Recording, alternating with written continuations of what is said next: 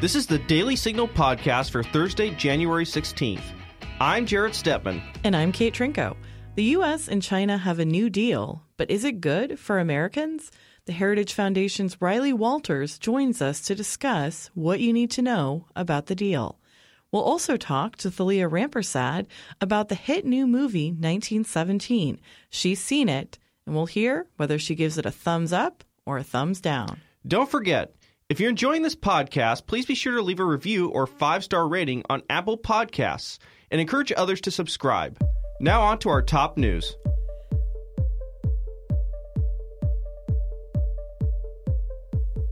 Well, the House has finally sent over the impeachment articles to the Senate, voting, largely along party lines, on Wednesday. One Democrat, Representative Collin Peterson of Minnesota, broke with his party and voted against sending over the impeachment articles. In remarks on the House floor Wednesday, House Speaker Nancy Pelosi discussed the impeachment via CBS. So we have a situation that is very sad. Don't talk to me about my timing. For a long time, I resisted the calls from across the country for impeachment of the president for obvious violations of the Constitution that he had committed. But recognizing the divisiveness of impeachment, I held back. Frankly, I said, this president isn't worth it. But when he acted the way he did in relationship to withholding funds from Ukraine in return for a benefit to him that was pers- personal and political, he crossed a threshold. He gave us no choice. He gave us no choice. House Speaker Pelosi announced Wednesday the seven impeachment managers who make the case to convict President Donald Trump in a Senate impeachment trial. The managers act as prosecutors in the impeachment trial, but the Senate decides how it is run. The list of managers includes Representative Adam Schiff, chairman of the House Intelligence Committee, who was selected as the lead manager and has been one of the leading advocates of impeachment. It also included Representatives Jerry Nadler and Hakeem Jeffries of New York and Zoe Lofgren of California. All seven of the managers are Democrats. Representative Jerry Nadler was a pivotal figure in the impeachment process due to his role as chair of the House Judiciary Committee. Now, as Jarrett mentioned, he's one of the impeachment managers. And he was quick to put the kibosh on Hunter Biden appearing as a witness in the Senate trial. Via ABC, here's what Nadler had to say. In any trial, you call witnesses who have information about the allegations, about the charges. The allegations, for which there's a mountain of evidence, are that the president betrayed his country by trying to extort Ukraine by withholding $391 million in military aid that Congress had voted in order to get Ukraine to announce an investigation of a domestic political opponent. That's the allegation. Any witness who has information about whether that is true or not true is a relevant witness. Anybody like Hunter Biden who has no information about any of that is not a relevant witness. Any trial judge in this country would rule such a witness as irrelevant and inadmissible. If someone is accused of robbing a bank, witnesses who say we saw him run into the bank, we saw him someplace else, are relevant. A witness who says he uh, committed forgery on, a, on some other document is not relevant to the bank robbery charge. That's the distinction. On Wednesday, Senate Majority Leader Mitch McConnell said that the Senate would not follow the House's path on impeachment and called it a, quote, kind of anti democratic recall measure. McConnell specifically criticized the process by which the House conducted its impeachment inquiry.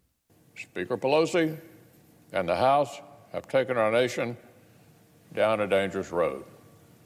If the Senate blesses this unprecedented and dangerous House process by agreeing that an incomplete case and a subjective basis are enough to impeach a president, we will almost guarantee the impeachment of every future president of either party when the House doesn't like that person. It will take 67 Senate votes to convict President Trump in the impeachment trial and remove him from office. More political turmoil in Russia, where Vladimir Putin appears to be trying to find a way to remain in power after 2024. After Putin proposed changes to Russia's governance, current Prime Minister Dmitry Medvedev said he was leaving, and the entire cabinet was as well. Putin quickly announced the new Prime Minister, Mikhail Mishustin, a government official who worked on taxes. Next up, we'll have my interview with Riley Walters to discuss the trade deal. Are you looking for quick conservative policy solutions to current issues? Sign up for Heritage's weekly newsletter, The Agenda. In The Agenda, you will learn what issues Heritage scholars on Capitol Hill are working on, what position conservatives are taking, and links to our in depth research. The Agenda also provides information on important events happening here at Heritage that you can watch online, as well as media interviews from our experts. Sign up for The Agenda on heritage.org today. On Wednesday, President Donald Trump signed a new trade deal with China. Here's part of what Trump had to say via ABC News. Today, we take a momentous step, one that has never been taken before with China, toward a future of fair and reciprocal trade as we sign phase one of the historic trade deal between the United States and China. Together, we are righting the wrongs of the past and delivering a future of economic justice and security for American workers, farmers, and families. So, joining me to discuss this deal today is Riley Walters, a policy analyst at the Heritage Foundation who focuses on Asia's economy and technology. Riley, thanks for joining us. Thank you for having me. Okay, so before we get into the new trade deal, I actually want to roll back the clock a little bit. We've seen a lot of tension between President Trump and China over trade during his presidency. How intense have the negotiations and the fights been, and does that color how we should look at this new deal? I think if you look at the last uh, couple years of negotiations between uh, Washington and Beijing, um, you see a lot of back and forth. There were certainly some times when it seemed like negotiations were going well. Uh, both sides seemed to have been making progress, but there were clearly some times where things fell out of line. And so during those you know turbulent times, you'd see escalatory efforts on both sides uh, by imposing new tariffs and, and such like that. Uh, last year, I think uh, I think it was last year in around May, we saw probably the the biggest uh, dispute between the two sides, and it almost seemed like negotiations fell apart completely, like uh, as a, almost as if they weren't going to go anywhere from there. So this is, I think, what we saw today is a complete 180. Uh, we're we're definitely, I mean, we have a deal now, right? And so this, I think, marks the point where we sort of return to some sort of level of normalcy between the United States and China on economic and trade issues. And so uh, I think it's good. Um, obviously, this is just phase one of a of, of two phase deal. Uh, and so over the next year, we should hopefully see a, a lot more progress.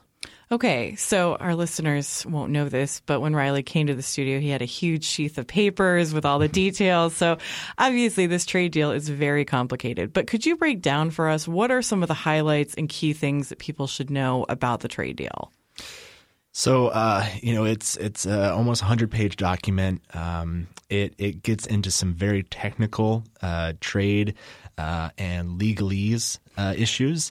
Um, it touches on a variety of issues. I mean, there are there are roughly eight chapters in this text, uh, going and touching on everything from the protection of intellectual property and trade secrets, reducing technology transfers from American companies to Chinese entities. Uh, it touches on exchange rates and increase in trade efforts. Uh, it touches on a whole variety of things, and so uh, throughout the document there are new metrics you know uh, you know uh, dates by which you know uh, certain government officials need to have certain reports. There are certain trade measures. For example China needs to purchase over the next two years an additional 200 billion worth of a variety of American goods.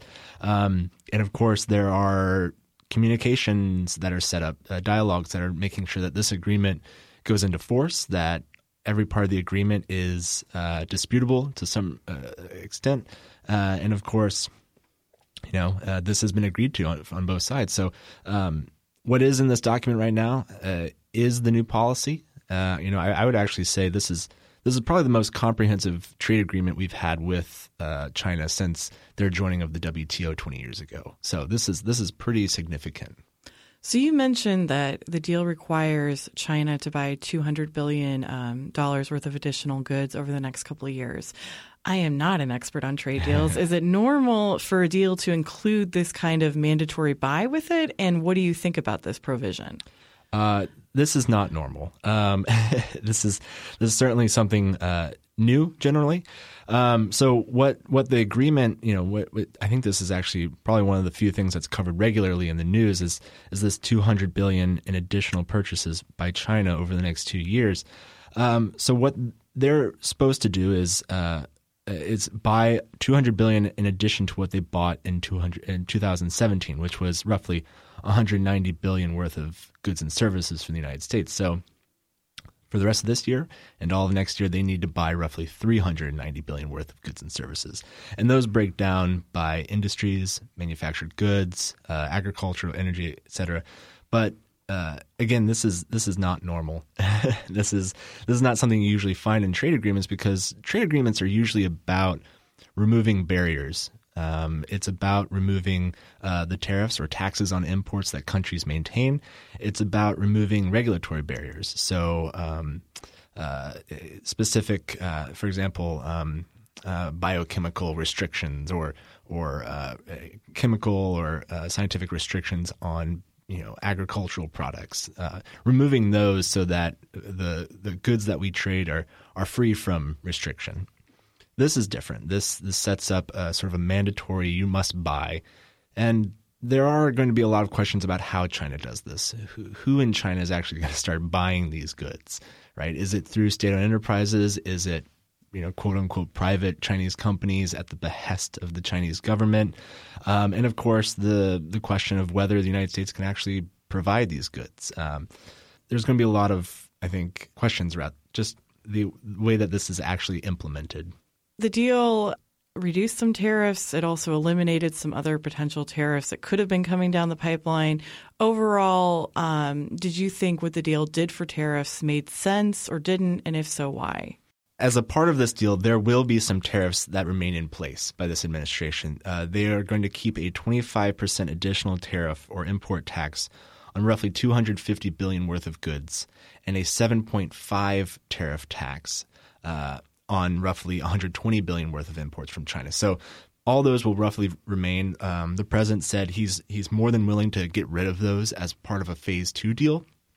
We don't know when the phase two deal could happen. Uh, some suggest 10 months. It could be longer, uh, especially things could change if the election outcome changes.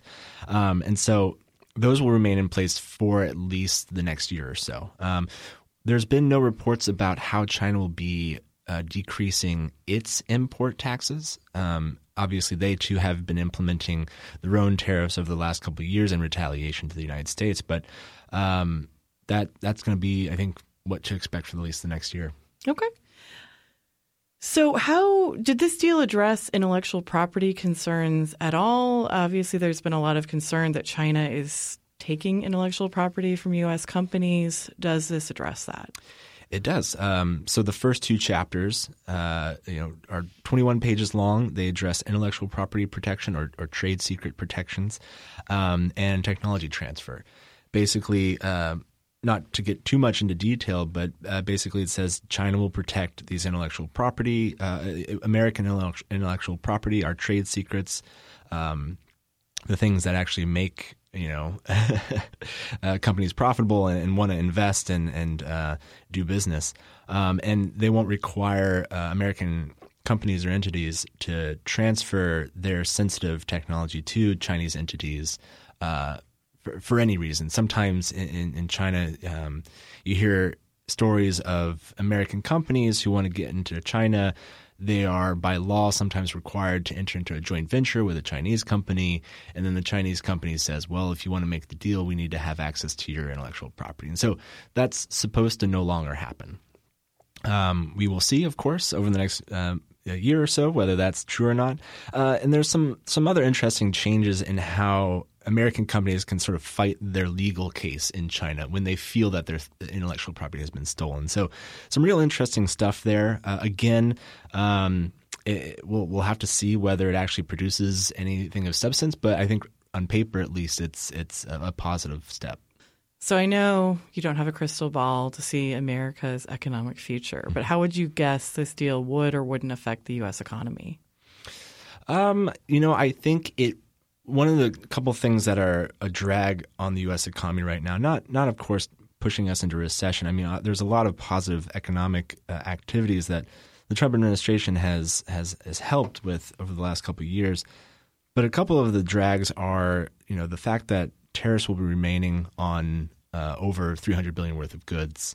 Um, the the silver lining is that you know U.S. trade with China only makes up roughly three percent of our GDP, so it's not it's not uh, that significant. I mean, it, it is you know hundreds of billions of dollars worth of goods. The Trump administration has collected uh, roughly 43 billion in new taxes from Americans who import from China. Um, so that is a cost, but I think one of the the the biggest gains from this, and it's going to be harder to actually quantify, is the uncertainty it removes. I think I think the trade deal today brings back a lot of certainty. Um, I think anyone who thought the Trump administration's goal is to decouple from China, I think I think with this deal, I think that idea is dead. Right? This this deal is building a new U.S. China economic relationship. I think for a, good you know for a good cause too. Um, and so this will bring a lot of certainty back to our economic relationship. And how do you think it might affect China's economy? Uh, again, same way. I think uh, perhaps uh, marginally, uh, a positive marginal. Um, they themselves have a lot of domestic issues that they need to take care of. Um, uh, looking forward uh, toward the way that debt is accumulating in China, the way that their demographics are shaping up, the fact that you know, as a part of phase two, we're going to have to negotiate a lot of sensitive issues um, like state-owned enterprises uh, and the support that they get from the government, um, and how those not just affect the U.S. economy, but how they affect negatively affect the Chinese economy as well. Okay, Riley Walters, thanks so much for joining us. Thank you. It's because of support from listeners like you that we can continue to produce podcasts like Heritage Explains and SCOTUS 101. And you can help us keep it going by visiting www.heritage.org slash podcast today to make your tax-deductible gift. We are now joined by Thaleigha Rampersad, who is a producer for the Daily Signal podcast – to talk about the new movie 1917, which is now in theaters. Thank you, Thaleigha, for joining us. Glad to be here. Well, first of all, Thaleigha, I mean, before, of course, we give the final thumbs up, thumbs down of this movie, which you're going to give at the end of the segment. Uh, talk to us about the movie. You know, what parts did you like? Uh, what did you think of this movie, which of course is based very much around the Western Front in World War One British soldiers? Yeah, so I just want to say I'm glad you're here, Jarrett, because I am in no way, shape, or form a history savant. So I went into this film really not knowing what the storyline was going to be. That's kind of my favorite thing to do, though, when I go to the mo- movies, not truly understanding what the story is and kind of being surprised by it. So I went in just solely on all of the the hot takes and all of the um, critics saying this was a really great film and everyone should go see it. Um, so went in kind of with that perspective, and cinematically, I was not disappointed. The cinematography in this film is stunning. Sam Mendes is director, producer, and writer on this movie, and he does an incredible job with just the visuals alone. I mean, sound design is also incredible, but what you're watching is a one shot film.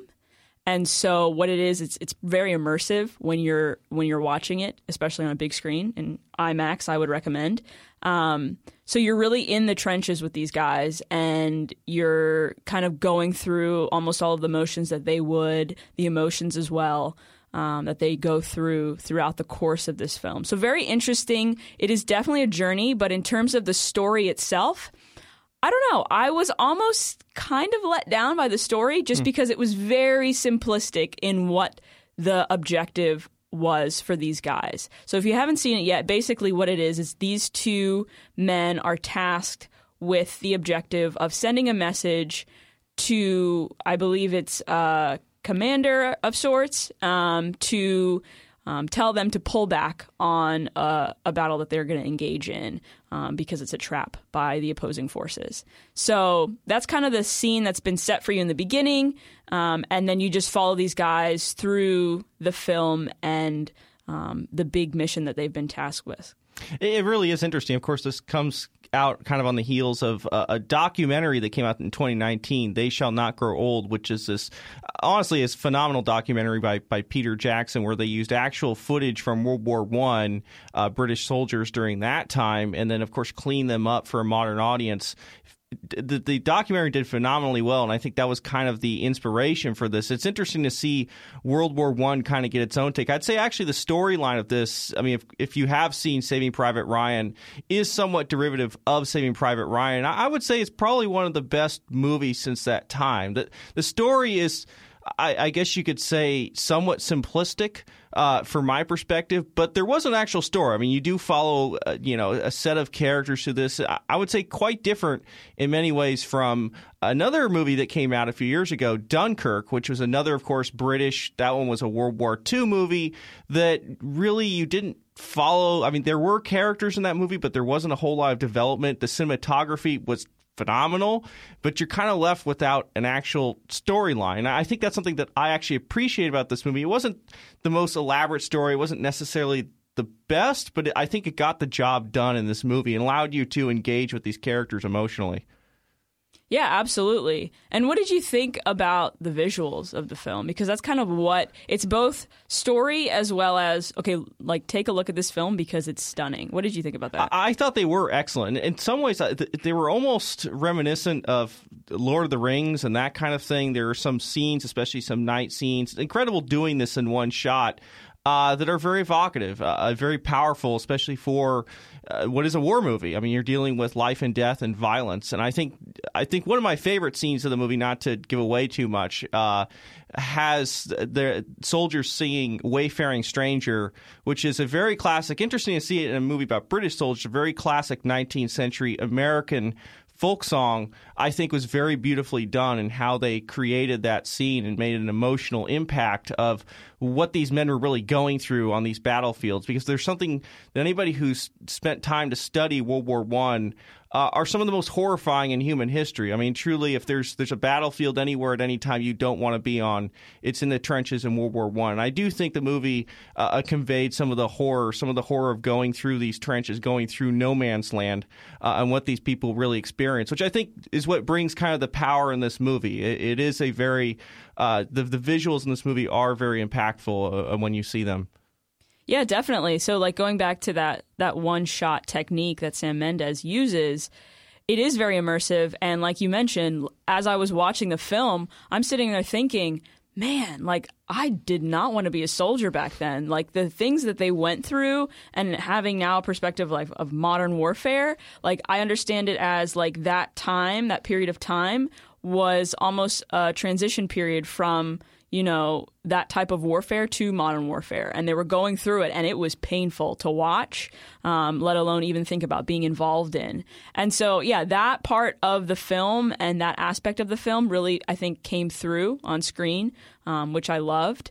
But there were some portions of it where I was like, you know, I'm not sure if the practicality of this or this actually happening um, would really play out this way in history. And I am gonna I am gonna give a spoiler alert. This there's a spoiler alert coming. um, I want to get your take on the scene of pretty pivotal scene of the, one of the main actors dying. What did you think about that? It, it was a little bit ridiculous in how they set it up. I mean, obviously the emotional impact of one of the one of the characters dying is very intense in how they did, and of course it sets up one of the other uh, characters to kind of have this kind of heroic, I guess you could say, uh, finish. Again, there's a kind of Saving Private Ryan. There's a story of two brothers others and things like this. And I, I do think that the scene was set up in, in a rather ridiculous way, but it, it did show. Uh, kind of look, uh, war is how ugly war is. It's a, a scene in which uh, you know, one man was trying to help an enemy in, in the situation, and ultimately, you know, paid the ultimate price for that. I think that shows the kind of ugliness of war. That while the scene itself was maybe a little bit, a little bit over the top and how it was conducted, it does show the kind of decisions people have to make sometimes on, on a battlefield uh, when you know look a lot of times moral clarity really isn't there and uh, you want to do the right thing and you end up paying this kind of price. And, and understanding that the people who ultimately go out and fight our wars are people who young people 18 19 years old. These are in many ways you look at them they're, they're young boys making these decisions uh, and showing that you know in these incredible conditions that they do make those decisions people act sometimes heroically uh, in many cases and, and, you know what it takes to get to that point through all this horror so i do yeah not not every part of this movie to me was perfect but it was a very good war story and certainly one of the better ones i've seen recent years so Thaleigha, would you ultimately give this movie a thumbs up or a thumbs down so, in terms of, I can't grade it all in one fail swoop. I think in terms of cinematography, thumbs up for sure. In terms of story structure, and maybe more of my like true engagement, I would give it almost a not a thumbs down, but not a thumbs up, kind of in the middle. So a sideways thumb. exactly. So, That's exactly a quivering what, sideways yeah, thumb. Exactly. uh, but I, I definitely think the critics would disagree with me on that because it has racked up ten um, Oscar nominations, so that's kind of a big deal. Um, we'll see what happens there. Everyone's saying that it is going to win Best Picture. We don't know yet, um, but I really think Sam Mendes is in the top four Best Director. Yeah, definitely. If if I can, one more thing I can add is I do hope there are mo- more movies like this in the future, one way or another. I would like to see some treatment of the American doughboys as well, because you know many of the British soldiers have had this treatment now. It would be nice to see something, you know, a, a war that America was involved in as well that many Americans don't even think about today. I would like to see something like that uh, in the future. So it's good to see that these movies are in the theaters, and you know, definitely take a watch if if you have a chance. Well, Thaleigha, thank you so much for joining us on the show. Always a pleasure, Jarrett. And that'll do it for today's episode. Thanks for listening to the Daily Signal podcast, brought to you from the Robert H. Bruce Radio Studio at the Heritage Foundation. Please be sure to subscribe on Apple Podcasts, Google Play, or Spotify. And please leave us a review or a rating on Apple Podcasts to give us any feedback. We'll see you again tomorrow. The Daily Signal podcast is brought to you by more than half a million members of the Heritage Foundation. It is executive produced by Kate Trinko and Daniel Davis. Sound design by Lauren Evans, Thaleigha Rampersad, and Mark Geiney. For more information, visit dailysignal.com.